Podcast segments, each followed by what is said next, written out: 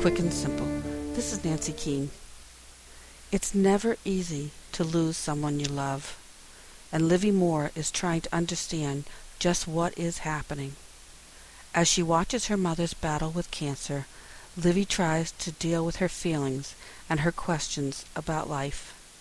The fact that her father has forbidden Livy to talk with anybody about what is going on makes it even harder for Livy to sort out her feelings.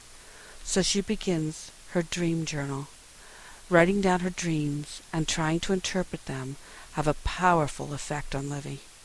To escape from the overwhelming sadness of her home life, Livy begins to hang out with new friends and experiences parties, alcohol, and tragedy.